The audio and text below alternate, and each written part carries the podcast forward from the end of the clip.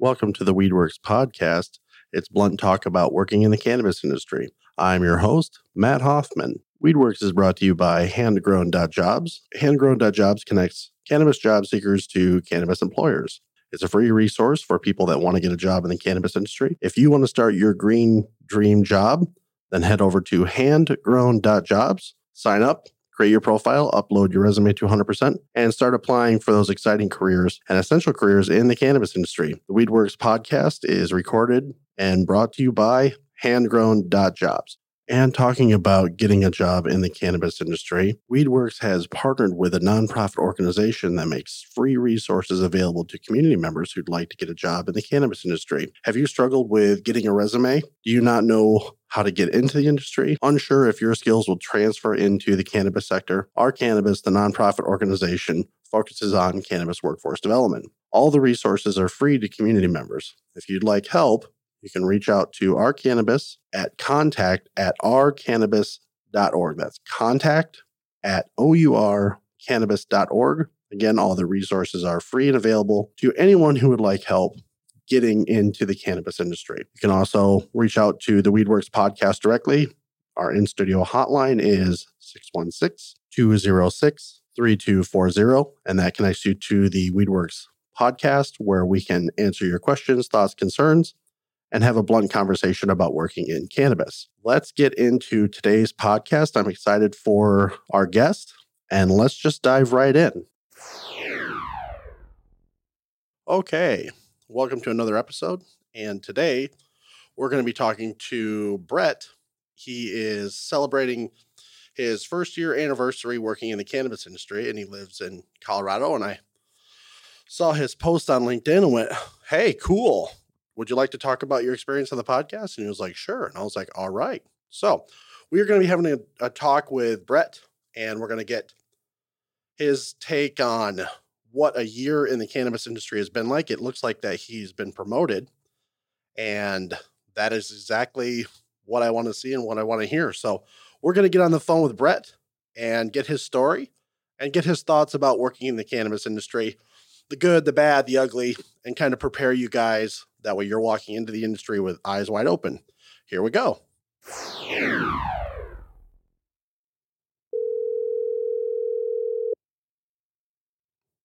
Hello. Hey, Bret, it's Matt Hoffman. How's it going? Pretty good. How yourself? Oh, another day at the office for me. Just uh, drinking my lunchtime energy drink. it's an integral part of my life. I'm, I think I'm addicted to these things. Oh no. Yeah, well, my only problem with them is that I run out. right, right. All right. So thanks for participating in the podcast. I saw your post on LinkedIn and I went, whoa, cool. All right. Somebody who's been in the industry for a while and could kind of share your story, your background, and give some people some insights about what it's like to to get into the industry because there's such a lack of information. So thanks for coming on the show. I really appreciate it. Yeah, no problem, man. So let's dive in. What's your what's your story? What's your background? How did you first get into get into cannabis? Uh well, exactly basically about a year ago. And I just really wasn't sure myself, you know, but I did some research and, you know, found out that you had to go through certain, you know, background checks and, and you know, hoops that you're going to jump through. Uh, and finally was able to, you know, figure out what I needed to do to get into the industry. And uh, at that point, you know, made the jump and did everything I needed to do. And I was able to find a job, you know, relatively quick within a, a week or so after getting my, you know, employment badge for the industry. It was, it was uh, pretty wild that I found one that fast. Yeah. Why do you think that was? Well, where I'm at, um, it's basically a gateway to two other states. So there's, I'm in a small town, but there's like 30 dispensaries here. Yeah. So it's so saturated that everybody needed, you know, workers, I guess. Yeah. So are there are there still 30 dispensaries in that town? I believe so, roughly, give or take a couple. Yeah. So why why cannabis? Why not uh, trucking or retail or anything else in the world? Why why weed? Uh, like I said, it's pretty saturated here. You know, um, we get the, a lot of tourism where I'm at, so it keeps uh, the industry really thriving here. So that that's why it's easier to find a job. You know, I've done other things. I've done plenty of other things. Yeah. You know, but uh, it would be the the easiest way to find one and a little more stable and steady. Yeah. So where did you start? Uh, like, what job did you take just to get in the door, and where are you now? Um, I took you. Uh, oh, took you. Uh, I took a bud tender uh, job, and right now I am uh, assistant GM. Nice, very nice. Do you think that you could take your skills across the state or across the country if you decided to move anywhere? Uh, I, I, believe I would be able to. You know, the, the only difference would be probably regulations and maybe point of sale systems. But other than that, I think I'd be able to. Yeah, yeah, I I agree completely. Okay, so you did a little bit of research before you got in the industry. What what were the things that you that you had expectations, and then how did they match up in in reality? Like, what do you think the work was going to be, and the job and the industry was going to be, and then how was it in real life? Right. Um, well, obviously, you think if you're going to work in the weed industry, everybody's you know, uh, you know, happy-go-lucky kind of people, and and you know, like to do the same thing you like, and you know, but uh, there's a lot of people in the industry that actually you know don't even partake at all. So I mean, it's kind of hard to sell something to somebody if you don't know what you're selling. Right. Uh, but uh, it's it's I don't know if I had expectations, you know, but uh, there was things I, I, would, I guess, expect there. But you know, it, it's it's always a coin toss to what's going to happen, you know. Yeah. Did you feel? You know, I get a lot of questions of like, "Am I going to get arrested working at a dispensary?" And I'm like, "No, you're not." You know, if if anything happens, then you know it's there's there's something going on at the higher level or you're doing something illegal like stealing or something like that. But have uh, have you been arrested yet? have you had the doors kicked in? no, but I mean, uh, there's always places that get raided because they are not doing what they're supposed to, you know. But that's mm-hmm. everywhere. Yeah, yeah. Um, do you make a livable wage? Is this something that you could make a career doing where you're at now, as far as the salary? Um, you know, I would say it, it would uh, the salary for basically where I'm at. Mm, it's it's enough to get by. Gotcha. You know, um, as much money as the marijuana industry makes, uh, they have definitely enough financial backing to be able to pay their employees more yeah. than what they do. Uh, but you know, it's it's the whole thing of you know once you get money you want more money and you don't want to share it so mm-hmm. so it's a little hard for you know the the smaller guys in the industry because you know they they're just considered a certain thing and you know nothing more so i mean there there is there is more that they could do but it's not as good as you would think it would be yeah starting salary at least here in Michigan for bud tenders is anywhere between 12 and $16 an hour. Is that about right for where you're at? Uh, it would be 12 oh, wow. all across the board, basically. Okay. Yeah, that um, 12 would be the, the bottom, bottom end here. Yeah. Hmm. Okay. Do you think that there is upward mobility what and, uh, and what's next? Yeah, what's what's next? Like AGM, GM. You never know. I mean, uh, depending on how the other treat uh, states treat, you know, this uh, industry and and everybody to vote it in, you could go other places. So you could always, you know, if you if your company expands into another state, you could be regional, et cetera, et cetera. You know, you, you could go up, but I mean, it's basically a ceiling at that point until you're an owner, you know? Do you think you'd ever go into ownership? Ah, uh, you know, I don't, I don't know about that. That's, that's uh, quite expensive to even apply to own anything uh, in the industry. Yeah, without a doubt. Mm, yeah. So, do you work at a mom and pop shop or more of a corporate place? Uh, it's a mom and pop spot. We we've got the two locations in two different towns and have our own grow, but you know, it's it's probably going to expand from there. Yeah. Do you think that uh, you would stay with mom and pops, or would you prefer to go to a more corporate environment? Honestly, I would rather stay with mom and pops because that's that's what I want to see thrive and and do well in uh, smaller communities and everything.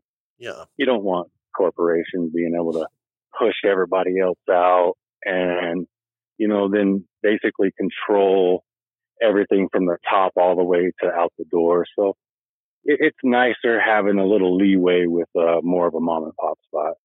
Plus, it helps with the community. Yeah, yeah. Well, and that leads to my next question: is, and I know you're in Colorado, so it's a very different world.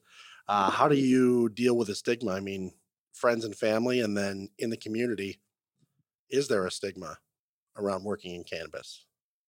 Um, slightly, because where I'm at is kind of a, still an old fashioned kind of town. Um, but you know, Colorado's always been known for you know good uh, marijuana, you know, especially like Telluride and stuff like that. So even you know when I was growing up, I knew that somewhere in Colorado they had good stuff because everybody would talk about it, even though I did not live in Colorado. Yeah. So it, it's always been a thing. It's just sometimes it's a little more hush hush. Sometimes the older folks don't really like it much, but you know, it's the whole stigma from, you know, propaganda when they were younger, you know, so. Mm-hmm.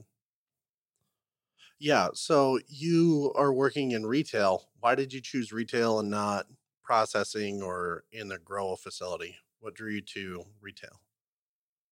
Um, you know, I went towards retail because I figure working in the grows is too tedious and repetitive for me. Mm. I would like to be able to meet new people, talk to them, you know, maybe learn some things, share a few stories. You know, you, you, you can learn a lot from uh, people that you meet in the industry because there, there's not always necessarily buyers. You know, it's, it's somebody from another dispensary or from another grow or, or an owner of another sort that would share things with you and talk to you about stuff. So that's why I went with the retail instead of the grow operation. Gotcha. Yeah. Have you grown or have you had any experience in growing? Yeah. Oh, yeah. I, I grow every year at the house because, you know, it is legal here. Right. Yeah. So, what are some of the challenges working in in cannabis and in retail? Uh, challenges mostly uh, making sure you're staying compliant with everything. I mean, Colorado's very heavily regulated with yeah. the marijuana industry, so you always got to stay on top of it because you know there's not always a bulletin sent out because something has changed. oh, wow. You know, you, you kind of be responsible for staying on top of it. Um, other than that, really, it's mostly uh, a smooth sail until you, you know, every once in a while you run into those customers that are just extremely hard to deal with, you know. Yeah. Other than that, it, it's a nice, relaxed environment for the most part at the mom and pop spots, you know. Yeah. Okay, so what's the I, I guess what's what's the best part about working in in the mom and pop cannabis scene? well, the environment, obviously. I mean, you're not as highly regulated as the um, corporate to where you have to do this and this and this and on top of everything you have to stay compliant with. You know, it's just, it's a little too strict and, and impersonal as a retail shops. You know, uh, we're more personable at the small shops, you know, because we're, we're there for a, a collective reason. We enjoy the industry. We we enjoy the product, and you know we genuinely enjoy interacting with people. You know, it, it's a big difference between just having a job and you know enjoying what you do. So that would probably be the difference between the two. You know.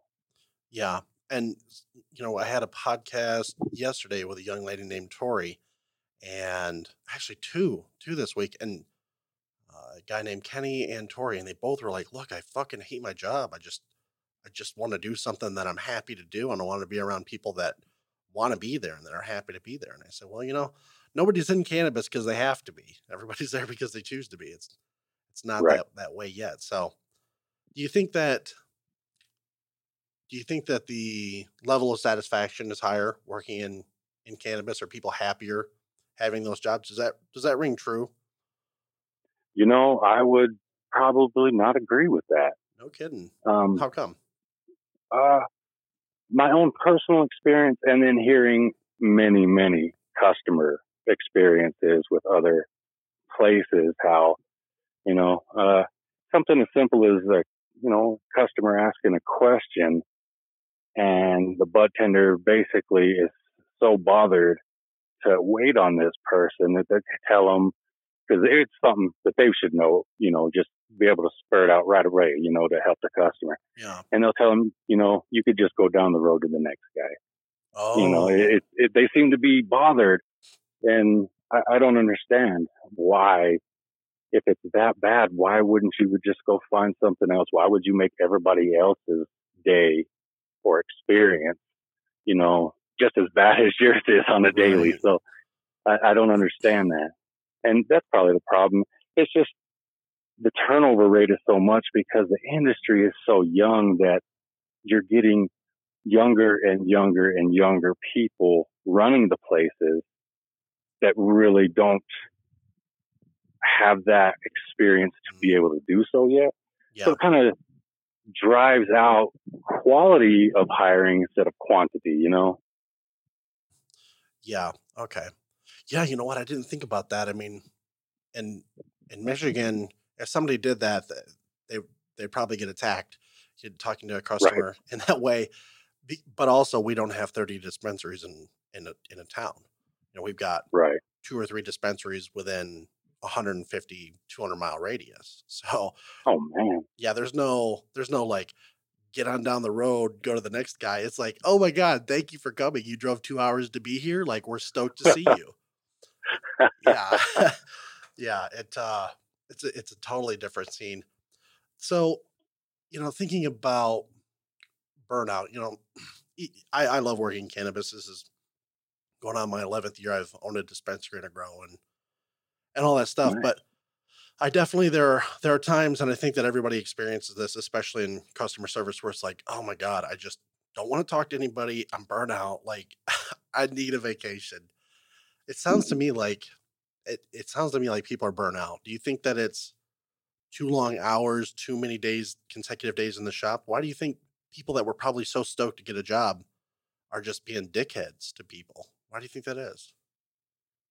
You know, it, it, probably is a combination of the things. You know, the the the long hours because you get exhausted real quick when you're interacting with hundreds of people on a daily basis you know, it's a, it's a bit exhausting. Yeah. Um, but I, I guess you could get burnt out because there's a lot of places that don't offer any sort of vacation, any sort of benefits, any sort of really any compensation or incentive for you to continue going and being that good customer service person that you started out being, you know? Yeah. Yeah. So what, what is some advice to future owners on how to treat their employees better or how to retain their employees? Ah, uh, well, you know, that's always simple, you know, but it, is is that you know advice ever going to be heeded when it you know when it comes to you know? So yeah. of course always listen to your employees no matter their position because their position has nothing to do with maybe the ideas that they have you know? It's uh, if they're there and they like to be there, they're there willingly. Then you know maybe you should take the time and effort to listen to be able to make your place better because it's not always your ideas that are the greatest in the world, you know? Yeah. Yeah, definitely. Um,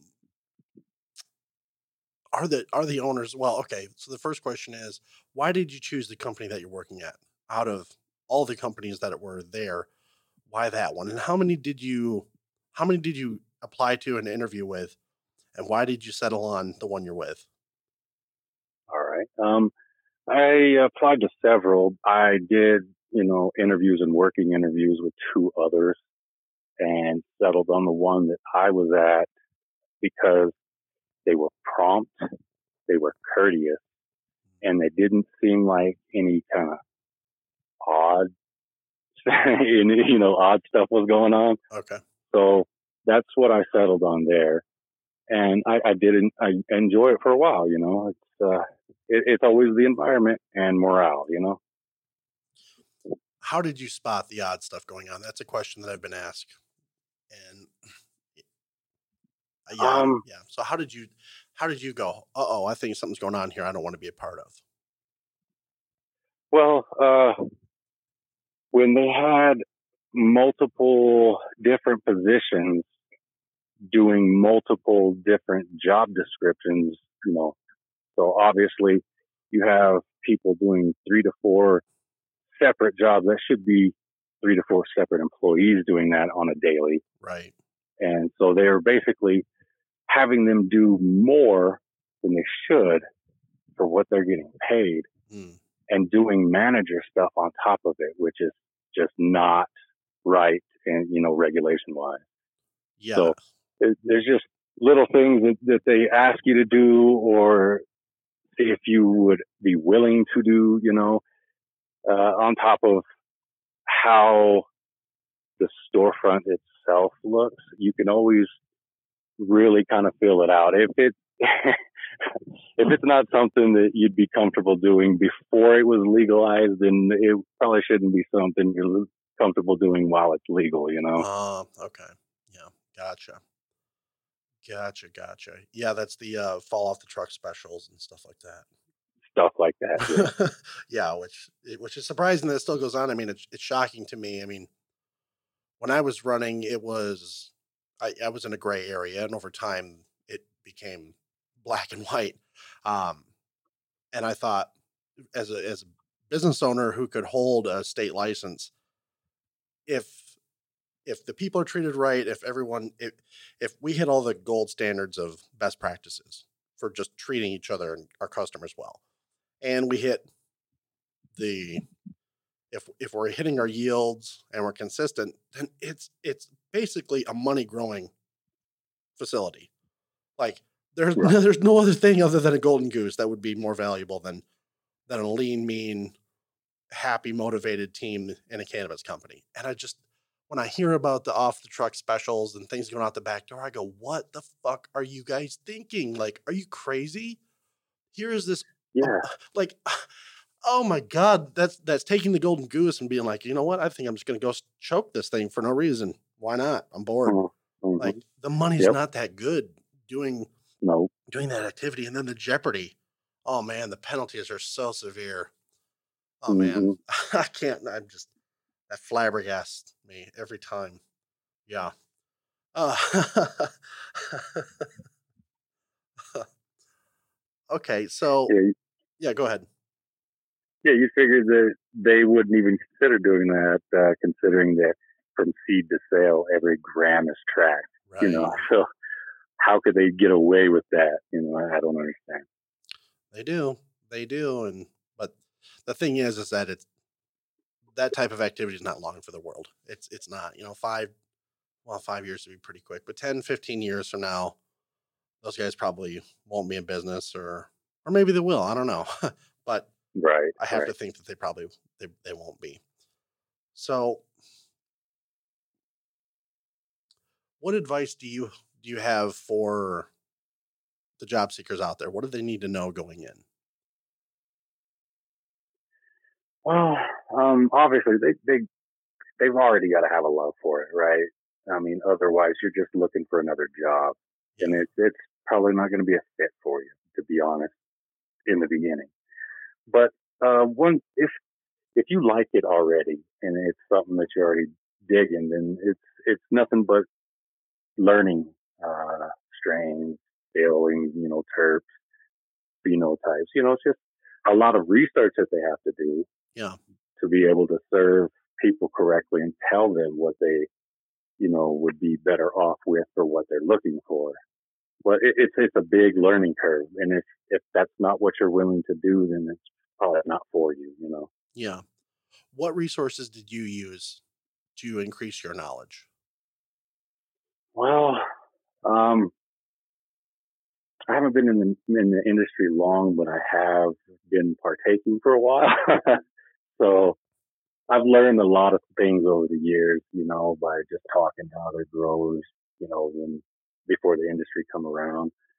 And honestly, Leafly is a great resource as well for learning uh, strains, parent types, you know, uh, effects, how the stuff makes you feel, uh, strain wise, and and uh, it also tells you your uh, the terp profiles to tell you what those are for. So there's a lot of things that Leafly itself can help you out with if you're willing to learn. Yeah, I'm a I'm a big fan, and I was very early on when they came on. I went, oh, okay, cool. Here's my money. Take it. right. okay. Do you have any uh, questions for me? Uh, how long have you been doing the podcast? Oh, so I've been doing the. I started doing this in um, January, February. I started buying equipment, and then it took forever to get here because everyone was buying equipment, and then the COVID shipping. So I've been actually podcasting for about two months, and oh, nice. I am working through a backlog right now. I've got about 10, 10 or 12 backlog episodes. So I've just got to the point where I'm technically proficient enough that I can go through and and create an episode and then edit it and publish it within the same day. and that's a oh, nice. yeah, it takes about 3 hours to do 1 hour of podcast edits. And I you know, I'm I suck at it, so as I go forward, then I'll get better. But yeah, this is, I think this will be episode 14 or 15. And it's fun. I love it. You know, I'm a, I'm an extrovert. I'm a people person. I, if I got paid for talking, which I do, then uh, that would be the best thing in the world. So I'm very happy to do it. and, uh, you know, the, the biggest thing was for me is that there's, I, I've been in cannabis so long that I know, I know what I know and mm-hmm. the experience that that my team and I have is is pretty unique and there's such an interest in getting in the industry and there's not a lot of credible bona fide legit sources of industry and Leafly is one of them. I love Leafly and Weedmaps too. They're they're they're great. Mm-hmm. But there's not a lot of people out there that can say, "Hey, look, I've done this job. I can tell you how to do this job," or I can I can give advice on how to make a resume or how to mm-hmm. prepare for an interview or just open some eyes to hey this is what this is what the perception of working cannabis is and then this is the reality. And so I've I've talked to I've I've, I've had wannabe interns on the podcast then I've had Bruce Linton was on a couple weeks ago and he was the founder of uh, Canopy Growth. So I talk to everybody, and and I like to talk to people like you who've worked in the industry because if it's just me on the podcast just talking, then and that's pretty boring. So it's nice to hear from people who are out in the field and have firsthand experience, and it's exciting for me because there are things that I learned from you that I just didn't I didn't even think about, like the like the attitudes of some of the employees where they're like, yeah, just go down the road. Like that right. blew my mind. I like, whoa.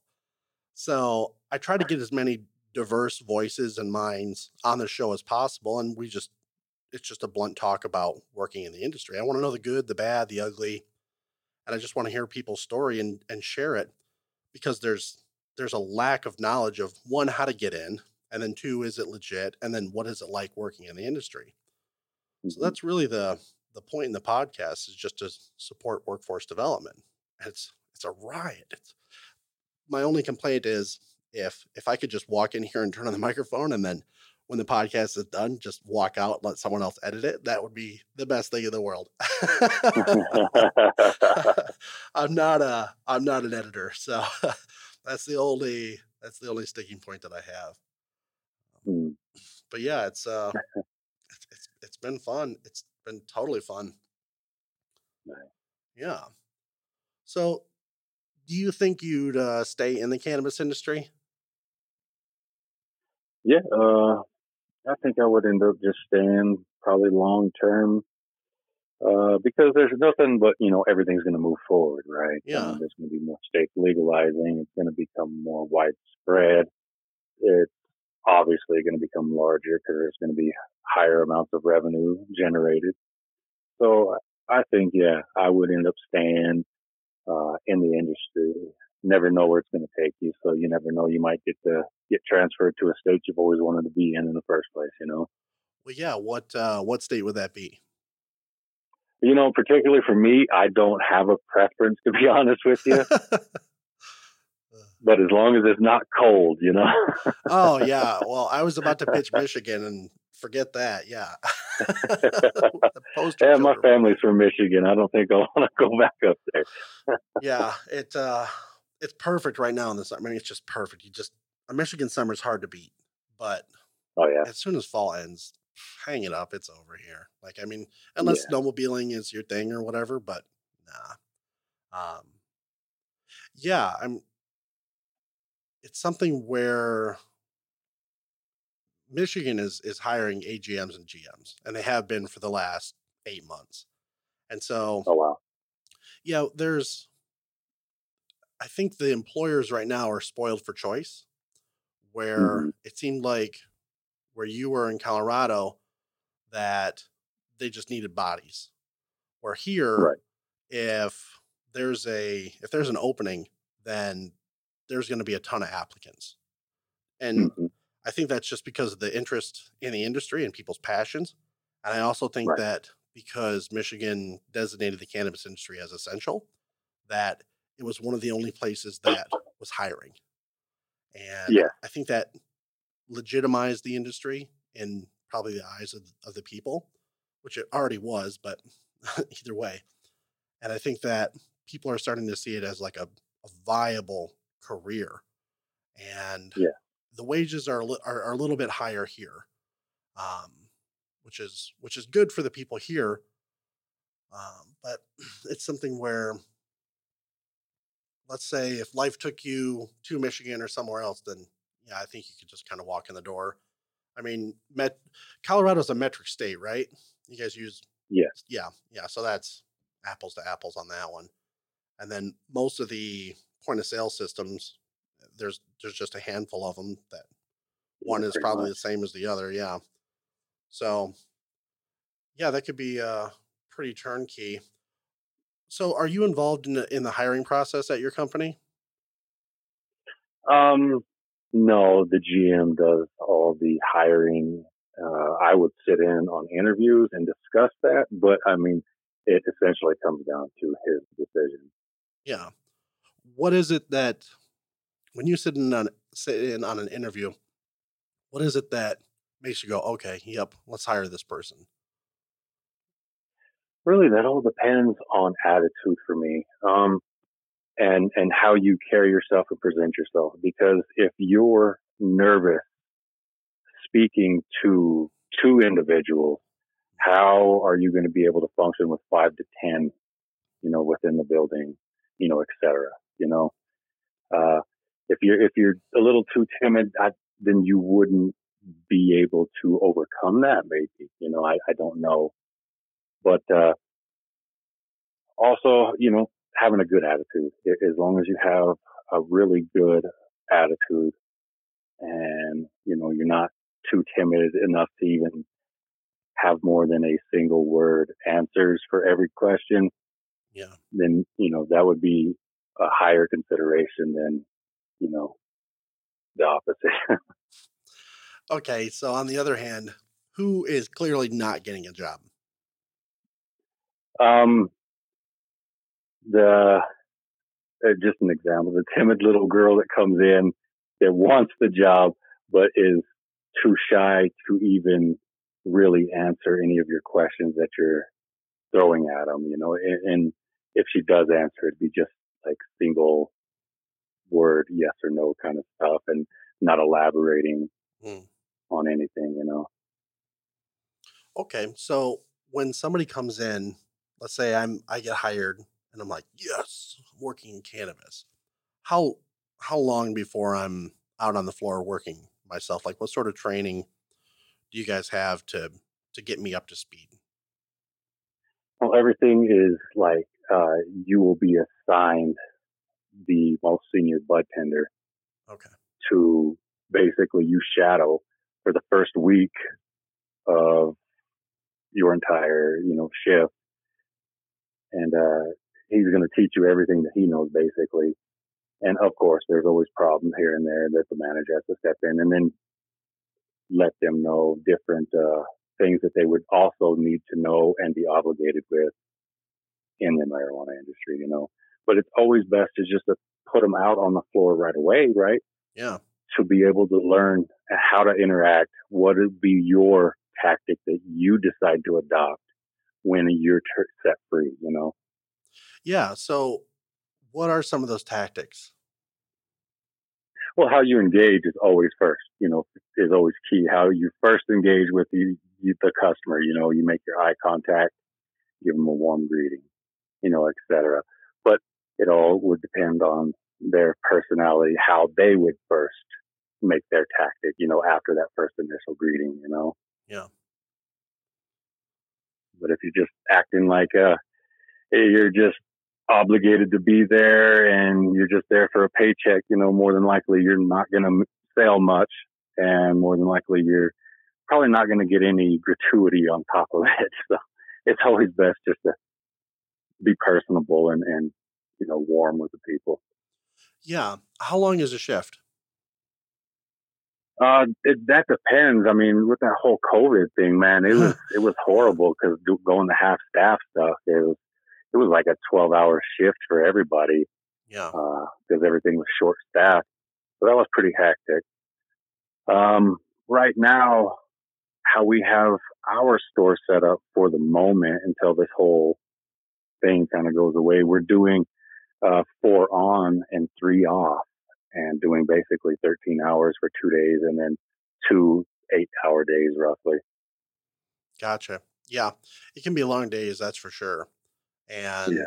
what I've seen is some of the some of the older people, um, they they kind of fell off as being able to work, at least in retail. And it was mm-hmm. primarily because of coronavirus and that in Michigan we went to curbside. And so it was just a lot of physically running in and out of a building. And, yeah. you know, you're 50 something years old plus, like, yeah, that's a lot of freaking steps in a day. It is. And, yeah. I, you know, I think that, as you mentioned earlier, having having senior people around, they have a different work ethic, they have a different mindset, they have a different approach as far as the customer base. And to lose them you kind of lose part of that leadership of having the older people around. But you know, at the at the end of the day, it is it is what it is, unfortunately, and that's kind of a bummer. Um, but yeah, yeah. So you guys didn't, you Colorado didn't shut down. Like you guys didn't cease operations, just had to make adjustments during the well, shit. We're still in the pandemic. it right. won't end. um, right. Hmm. Yeah, we we had to make adjustments, and they tried curbside here for a little while, and then they deemed that um, basically unsafe because once you're running that to the curb, there's no guarantee that you actually have camera coverage that far out. Oh, okay. Or, you know, close enough to be able to identify an individual if something was to arise. Gotcha. Gotcha. Yeah. Yeah, it uh it, it kind of the owners and and teams that I work with, they were like scrambling, like, okay. But the MRA, which is the the regulatory body that oversees cannabis in Michigan, they do a good job of communicating with the industry. And so there was guidance Mhm. and bulletins coming out like oh, a couple couple hours every day. Yeah. Um, yeah. So, but the but the employment process is very different. Where you guys have your your badges, where you go into Denver and you, know, you get your basically it looks like a, a vertical driver's license. We don't have those here. Um, Oh wow. so it's it's a very different system. So where and believe me and correct me if I'm wrong, where your card is basically like an employment passport for a year. I think it's a year or two. Uh, Um, two years. okay, but so that basically means that if you were at cannabis company A and you went to cannabis company B, the card just says, "Yeah, the state says that I have permission to work in the industry," unless unless you do something that disqualifies you. I mean, whatever, Correct. whatever that is. But so it makes it very easy for you guys to have transitional employees or have people come in for gigs. And that was something that I advocated for very, very early on for Michigan's medical marijuana program. And it didn't take, I went, okay, well, that's going to be a bottleneck in hiring.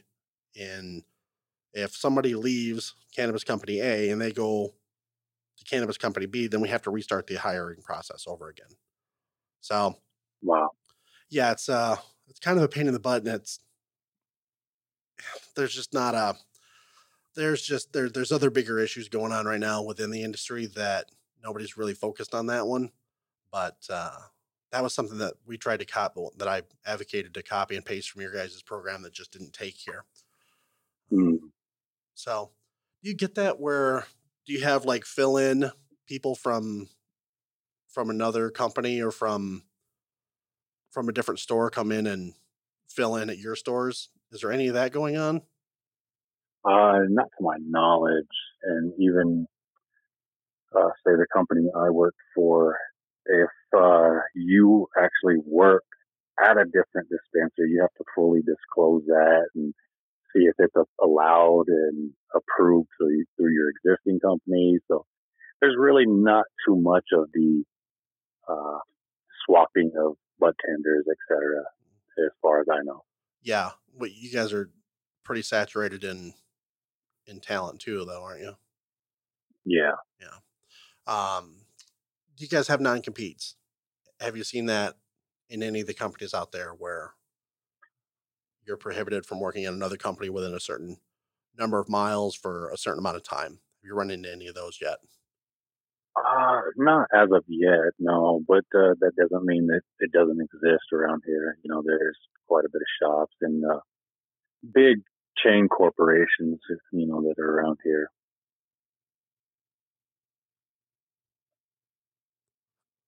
Yeah. Oh, Bret, you there? Yeah. Hello. Oh, okay. Yeah, I thought I lost you for a minute. Oh, sorry about that. No worries. Okay, yeah. Anything else that uh, that you want to share with with the people out there about your experience working in the industry? Uh, well, I guess uh, the better you are at engaging with people and, and making them feel like you've known them for a while, the smoother everything goes. And you know, the more stories and, and that you get to enjoy through the customers that you interact with on a daily, because if you're just obligated to be there, then it's never going to be enjoyable for anybody. You know. Yeah. So it's kind of like kind of like being a local bartender where it's like, "Oh, hey Bill, hey Jim, how's your tractor? How's your foot? How's your wife?" Like kind of like that stuff. Yeah. Exactly. I mean, I would get people in there that, you know, you talk about uh, their family or whatever that you've never met that's from three states away, but they're there so often that they kind of make you feel like, you know, you're involved with it. So it's pretty nice. Yeah, you know, I found that people would talk to me about stuff that they wouldn't talk to other people about because they it seemed like we were like in a club, like some taboo club where th- there was some sort of vulnerability and like, oh, you know that I that I use cannabis. Okay, well, I trust you. You're cool. Let me tell you Right. everything. Yes. yes, and that does happen quite often. yes, it does. Yes, it does. And it's like uh having the social graces to go, okay, yeah, like I'm I'm genuinely engaging with this person. Like, like I want to hear about your cats and your dogs and your kids and all this stuff, but I cannot stay in here for 45 minutes. Like, I, I can't do it. Like, and there's Right. there's other people, you know. It's like so how to operate socially, where it's like, okay, have a meaningful connection in an authentic way, but you know, hmm keep it moving. Right. Yeah, yeah, yeah. We we don't want to hear all twenty stories of the grandkids, but you know, we'll listen to one or two. Right. oh yeah, I've been trapped a couple times though, where it's like, okay. And there's there's definitely people where you go, okay, this this person needs a little bit extra time. Like it's it's interesting the um, the demographics of the patients or Mhm. or the customers. It's it's not just the the skateboarders with neck tattoos. It's more often than not what I found was it was moms, middle aged or, or young moms who just Yeah. Used cannabis kind of like a glass of wine where the kids went to bed Yeah. and they would just sit on the couch and be like, oh, cool. I have like an hour of quiet to myself. hmm so it, um, it, it, it's interesting. And it's, it, it's interesting seeing, you know, there were people that would be like living in their car and they would spend their last 20 bucks on weed. I'm like, well, I don't know about your priorities. And then Right. there were places that I would go to that were in gated communities, and it was you know two three million dollar house on a lake, and I was like, holy shit! Like so, it's Mhm. it was in the beginning, it was very surprising to me, like the sheer spectrum of people Yeah. that used, and then also the stigma. So many people just did not want anybody knowing that they used cannabis, and there was like this shame about it. And I- Yeah. I think you guys are much further down the road than than Michigan is, and that's that's cool. I mean, um, every time I come to Denver, it's like when I smoke, I I just can't function. I'm just I can't. Like it just doesn't. Mhm. I mean, like at all. Doesn't matter what it is. so it's just like, you know, I get a.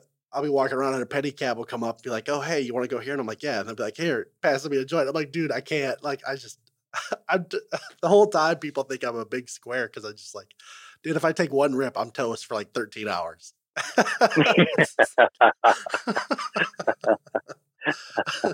oh man. yeah, it just and it's always been like that. I don't know why. It just it just makes me crazy.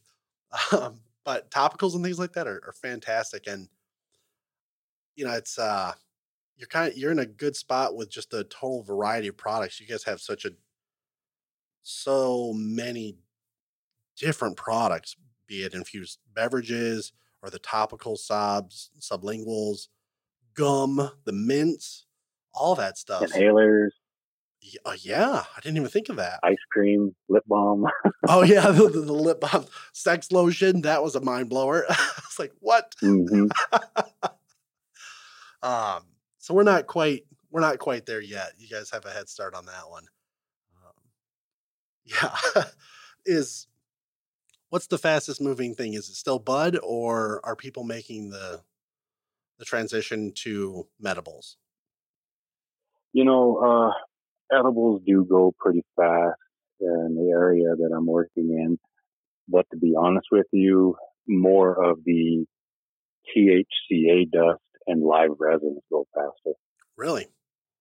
Yeah. Yeah. Do you think that's just because of the education that you guys are providing to people about about those different products?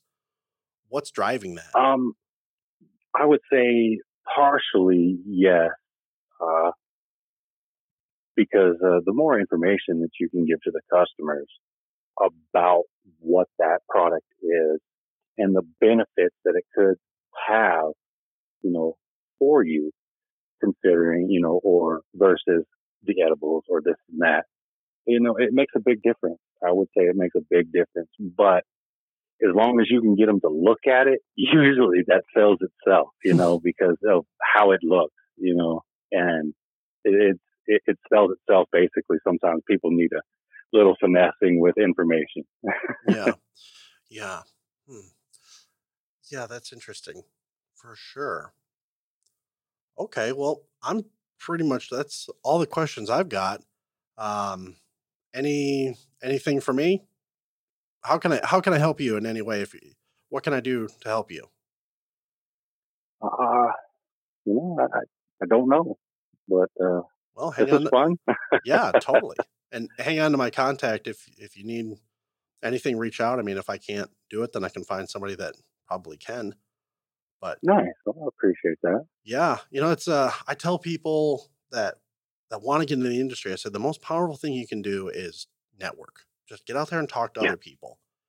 And I think LinkedIn is is pretty legit, legit way to, to get a hold of people. Um, so yeah, thanks. Thanks for your insights. Congratulations on the year in the industry. And uh, Well, thank you. Appreciate it. yeah, to many more. Yes, yes. Hopefully, yeah. And good luck with your whole organization that you're doing there. yeah, it uh it it's a it's a fight and I like it.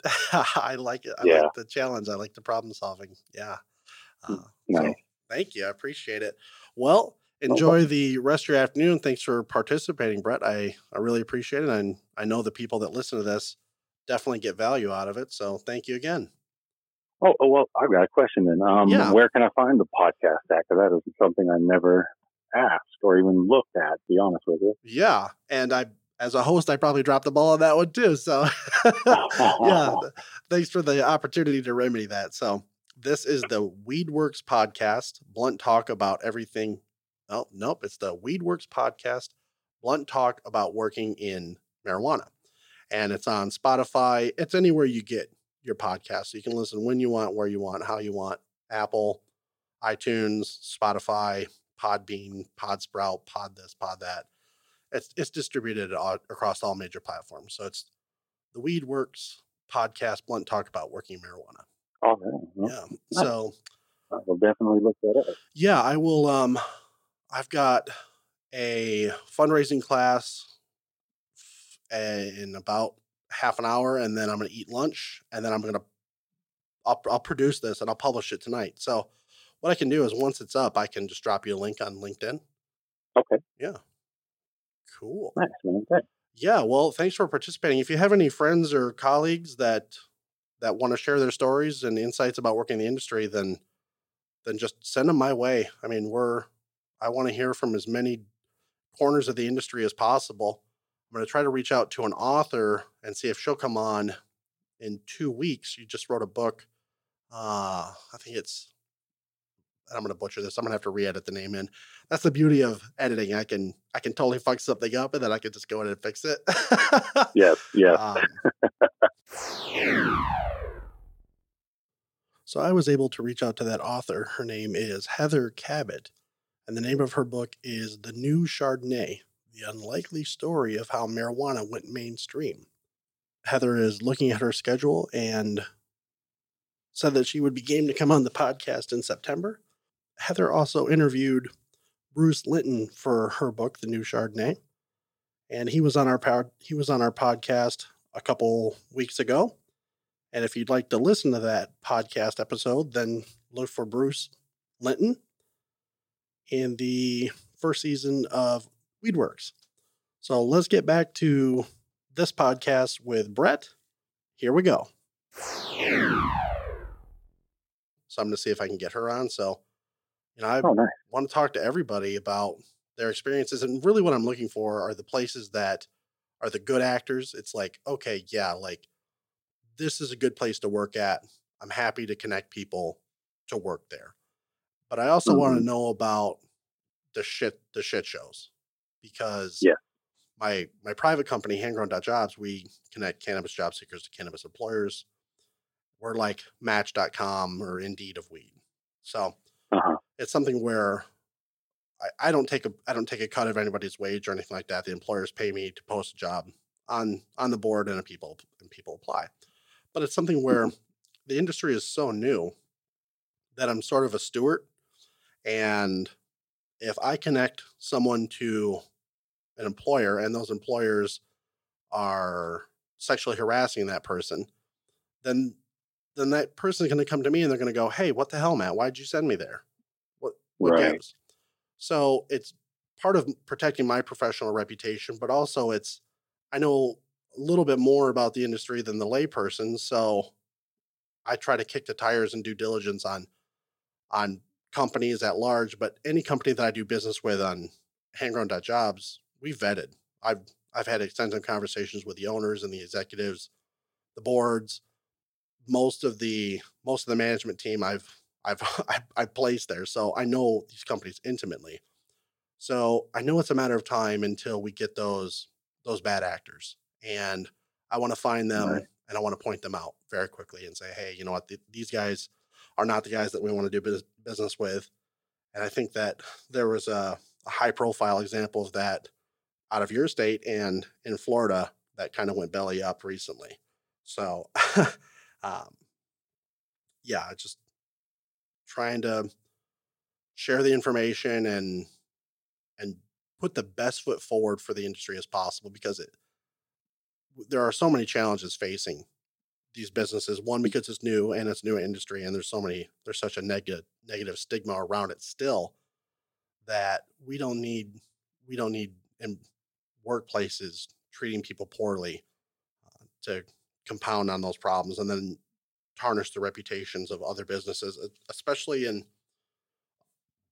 especially in a place like Michigan where municipalities are are watching it's a keeping up with the Jones situation and they're watching their their neighbors.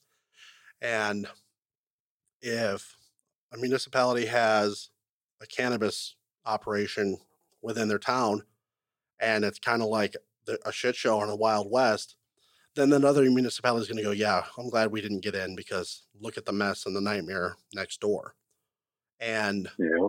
that that kills job opportunities, which people need. And it also hurts the patients and the people that we serve because instead of being able to go right downtown, five minutes away from their house to get what they need, they may have to drive two or three hours to get the same, you know, to get the same product. So it's really just about being a good actor and and and trying to keep everything as on the up and up as possible. But Yeah. Well, there need to be a lot more people like that, man. Good for you for doing that. well, yeah, it- yeah. that does that turns it off for a lot of people, a lot of states. It does. It does. And everybody looked at Colorado as the model, and I think there were so many things that you guys have done right out there. And in in the Midwest, Michigan is the Colorado. I mean, we're we're Mhm. a huge market, and we're we're right in the middle of the country, and so people are looking at us and how we behave and how we treat people. And you know, I think that it's something that most certainly within our lifetime that there'll be international com I mean internet there will be yeah there'll be international commerce without a doubt but interstate commerce and we need to see some Mhm. uniform policy you know, across Yeah. across the country but if if it's a if it's a hot mess then that doesn't work. And the the policies you know when we look at Colorado compared to Michigan compared to Illinois compared to Maine compared to New York compared to Missouri and Florida the programs are so wildly different. The requirements for the businesses are so different that it can be it can be a little bit challenging for the businesses to go multi-state and there are there are plenty that do but Mhm. the work remains the same. You know customer service and sharing information is the same. In colorado is the same as michigan. I mean a lot of the jobs are are same same. So yeah that's the that's the life's work. I love it. I love it. It's fun. Right. which I enjoy it as well. yeah and that's that's really what i want for other people is i love my work you love your work so let's get other people to love their work too and then working with people that are happy makes me all the more happy so thanks for If it's a morale thing. it it is absolutely so thanks for taking the time bret i appreciate it and if you need anything don't hesitate to reach out and uh yeah i'm i'm excited to put this show together and i will send you a link probably in five or six hours All right, sounds good. Well, thanks for inviting me, and uh, it was it was fun being on. yeah absolutely bye-bye Bye. Okay, it's time for the after interview review. That was a call with Bret. He has advanced from an entry level position as a bud tender to an AGM out in Colorado. And yeah, I wanted to thank Bret. I just keep thanking him and thanking him and thanking him, but it's so nice to hear from people in the field. And that was interesting. There were things that I I didn't think about because I'm not boots on the ground in Colorado that I went, "Oh, wow, that's interesting. I didn't think about that." So, it's really cool to get a different perspective. So, if you are a listener that works in the cannabis industry and you want to share your perspective about working at your company in your state or your town, then reach out to us. We we definitely want to hear that firsthand field report. And you can reach out to us LinkedIn, Matt Hoffman, or email contact at rcannabis.org, contact at ourcannabis.org. That gets an email into us. And if you're a person that wants to get into the industry, then subscribe to the Weedworks podcast, Blunt Talk about working in marijuana. And you can also reach out to us if you need help with a resume or you have thoughts, questions, concerns about getting into the cannabis industry, then you can send an email to us at contact at rcannabis.org, contact at ourcannabis.org. And that's pretty much the email for any point of contact to the Weedworks podcast. So I think that it's awesome that Bret has got a year under his belt. That's that's freaking sweet. Oh man, I pushed the wrong button.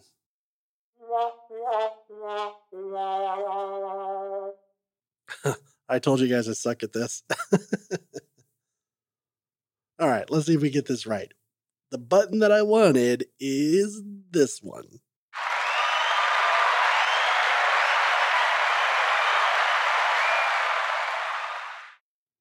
Oh, there we go. All right, we're getting the hang of it. I just want you to know that uh, I practice what I pe- I practice what I preach. You know, when I'm saying, "Hey, learn something new, take on new challenges," that's exactly what I've been doing for the last eight months with the podcasting in the studio and starting the nonprofit organization.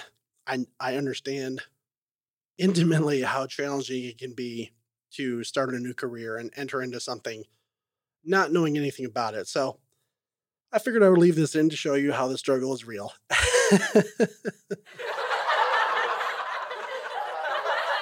All right, let's get back to the show. So, yeah, congratulations, Bret. And it was interesting to find out that the the base salaries were lower in Colorado than they were in here in Michigan. So, good for good for us here in Michigan. Yeah, it was it was also interesting thinking about how many businesses there are in one area. You know, we saw that years ago, you know, in, in Lansing and in Arbor and Detroit, where there was just a high concentration of dispensaries just on one street. And we still see that through local zoning, but not 30, not 30 in one little town. And that's across Colorado. That's across Colorado. If you haven't been to Colorado, definitely go. It's it's definitely worth checking out. It'll blow your mind.